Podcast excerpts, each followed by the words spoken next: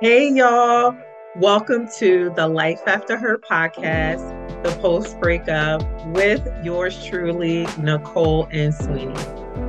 Today's episode, episode number 15, entitled East Hopeville Library, is about Journee and something that she discovers on her way out of the library.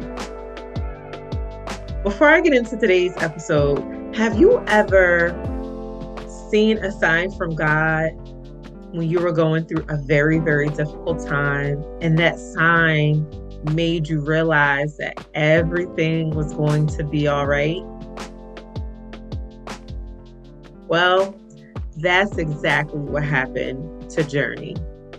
She went to the library to be as productive as possible, to look for job opportunities so that she could just build herself back up and find employment.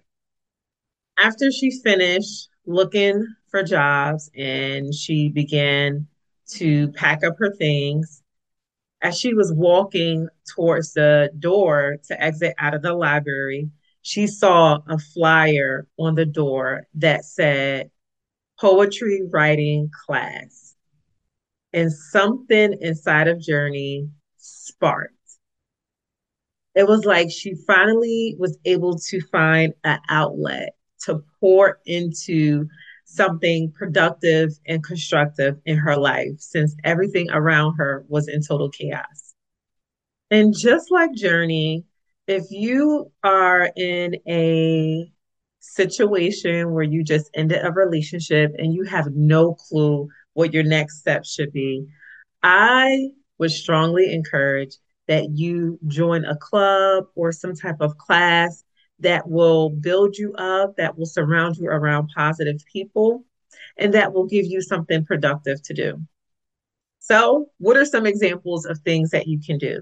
You can join a swimming class, a writing class, a poetry class. You can join a public speaking class, a cooking class, an etiquette class, there are so many resources out there and so many clubs out there for free that you can join to focus your energy in a positive way. So I want to encourage you, whatever season you are in life, especially if you're trying to find your way through the ending of a relationship, I strongly encourage you to look out some look at something to do that is constructive because I believe it is a way for God to be able to heal you and to prepare you for the blessings God has in store for you in the near future.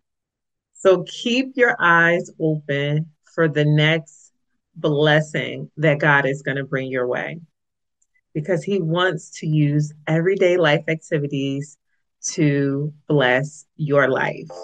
In today's podcast episode, affirmation is no matter how big or small the step, God will always lead your steps into your purpose.